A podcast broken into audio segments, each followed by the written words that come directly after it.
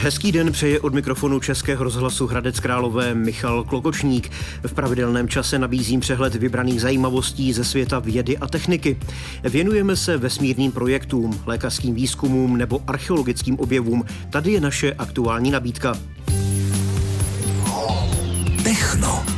Kapsle se čtyřmi astronauty z vesmírné stanice přistála podle plánu do moře u Floridy. Vědci popsali obranu strategii rakovinných buněk proti dopadu ozařování. Experti našli největší dosud objevený zub gigantického ichtiosaura. Desátý jaderný reaktor v Česku je usazený na svém místě. Na Novém Zélandu objevili vzácný výtisk Bible, který vyzývá ke smilnění. Tyto i další zajímavosti v magazínu Techno.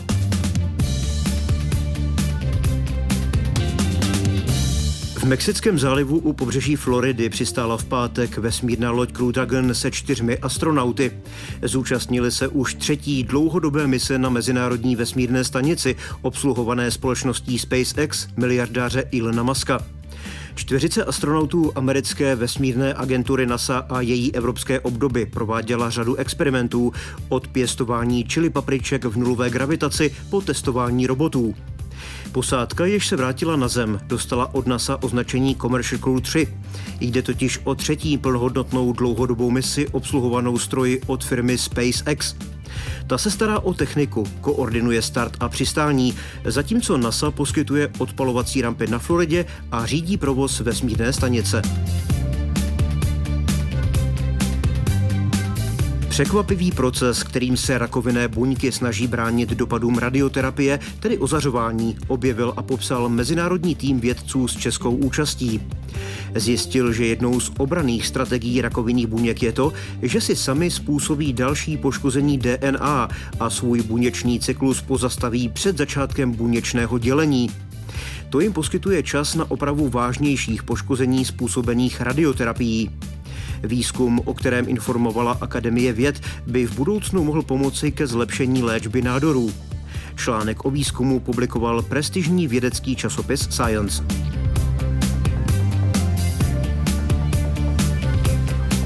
Podobu tajemných gigantických ichtiosaurů, delfínů podobných vodních plazů žijících před víc než dvěma sty miliony let, pomohl vědcům rekonstruovat nález tří skamenělin a zejména obřího zubu. Jedná se o největší exemplář, který byl kdy objeven. Zda zuby tato dávná zvířata měla nebo neměla, paleontologové dosud přesně nevěděli.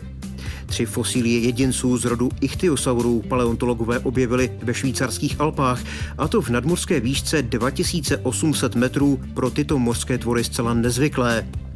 Na vrcholky hor dávné oceánské dno vyzdvihly pohyby litosférických desek.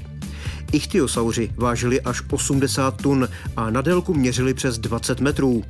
Tato vyhynulá zvířata s protáhlým tělem a malou hlavou jsou považována za jedny z největších tvorů, kteří kdy žili. Posloucháte Techno. Aktuální informace ze světa vědy a techniky. Desátý jaderný reaktor v Česku je na svém místě. Pracovníci fakulty jaderné a fyzikálně inženýrské ČVUT usadili reaktorovou nádobu do základů a od podzemu by mělo zařízení sloužit studentům.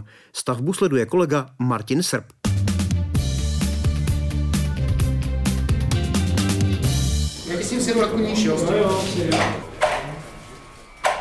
Utáhnout popruhy, zapnout dálkově ovládaný jeřáb umístěný pod stropem a reaktorová nádoba se dává do pohybu. Ta nádoba je vysoká zhruba 1,7 metru a průměr 1,3 metru, váhu přibližně 500 kg. Popisuje Jan Rataj z Fakulty jaderné a fyzikálně inženýrské ČVUT. Jeho kolegové usadili nádobu jeřábem a vlastníma rukama bez další složité techniky. V tomhle případě totiž reaktorová nádoba nepatří mezi takzvaná vybraná zařízení, na které klade jaderná bezpečnost větší nároky. Díky tomu, že celé to zařízení je koncipováno tak, že množství paliva je tam takové, že my nejsme schopni dosáhnout kritický stav, tak to vlastně nám hodně věcí ulehčilo, protože my jsme se u téměř všech těch klíčových komponent zbavili toho, že to nejsou vybraný zařízení. Že reaktorová nádoba není vybraný zařízení vůbec. Jediný, co je vybraný zařízení, tak to je systém řízení neutronového zdroje. Reaktor VR2 je navržený tak, že se v něm nemůže štěpná reakce udržet. Sama od sebe okamžitě zhasne. Aby reaktor vůbec fungoval, potřebuje samostatný neutronový generátor. To je speciální přístroj, který na fakultě měli ještě před výstavbou VR2. Trubice generátoru se bude vkládat speciálně připraveným otvorem u podlahy reaktorové nádoby. Vyletující neutrony pak doletí do aktivní zóny, kam bude možné umístit proutky, tenké tyčky z jaderného paliva nebo přírodního uranu. Je to ideální pro experimenty, kdy se dá měřit, jak se ty neutrony tam šíří, i třeba to, jaký má vliv, když tam jeden proutek přidáte. Že to změříte z toho jednoho proutku a pak tam nějaký jeden přidáte buď do středu nebo někam do kraje. Dá se to krásně srovnávat s výpočtníma výsledkama. To znamená, to srovnání vlastně teorie je jedna věc a oni si to tady vyzkoušejí v praxi. Ano, ano. V každém průmyslovém odvětví tak je snaha vlastně ověřovat výpočty na nějakých experimentech, které jsou jasně definované a tohle třeba jedna z těch možností, která se tady dá udělat, že si to spočítáte, namodelujete a pak to srovnáte a zjistíte, jestli vám to sedí nebo ne. Kromě reaktorové nádoby je ještě nutné připojit vodní okruh a postavit zvýšenou podlahu, aby byla nádoba lépe přístupná. Od podzimu pak budou první pokusy provádět nejprve vyučující a pak i studenti, nejen z Česka, ale i jiných zemí světa. Posloucháte Techno. Aktuální informace ze světa vědy a techniky. Moderní technologie bude více využívat Muzeum války 1866 na Chlumu u Hradce Králové. Jeho modernizace souvisí s připravovanými projekty, do kterých se zapojí i vědecko-technické novinky. Nakolik zasáhnou různé technické prvky do historie? Na to se pro magazín Techno zeptal Karel Sladký, vedoucího muzea Jana Hrubeckého.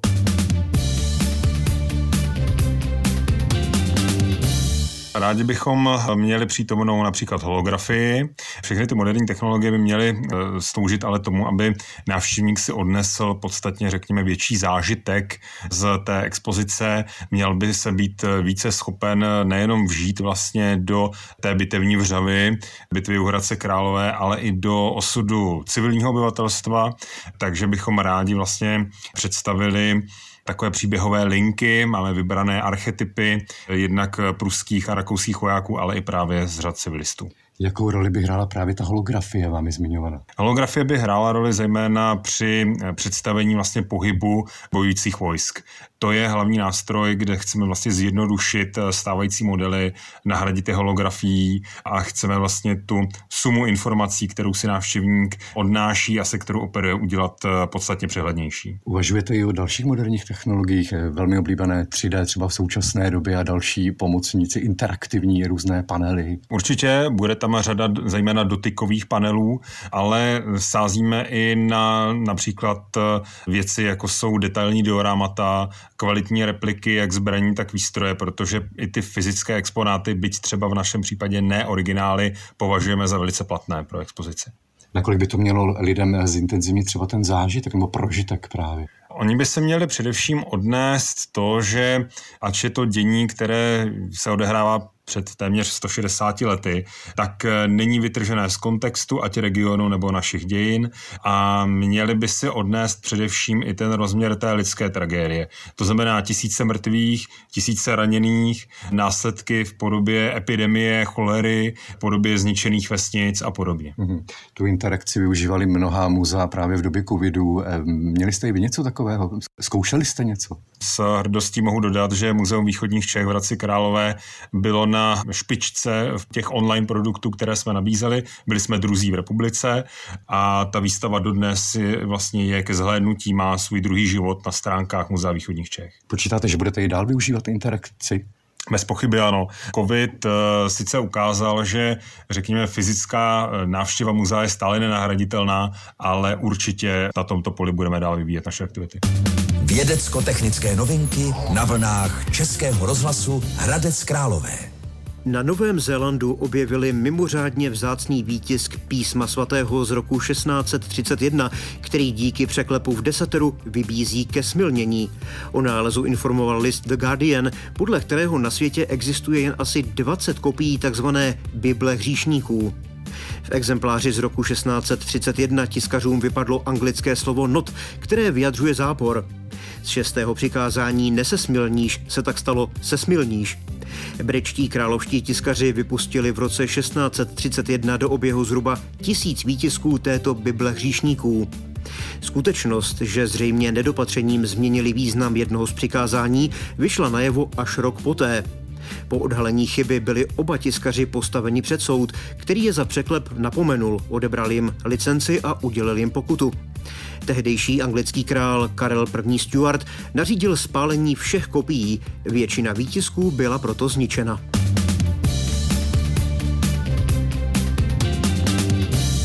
Dnešního Techna je to všechno. Další vědecko-technické zajímavosti vám nabídneme zase za týden. Od mikrofonu Českého rozhlasu Hradec Králové vám hezké dny přeje Michal Klokočník. Mějte se dobře.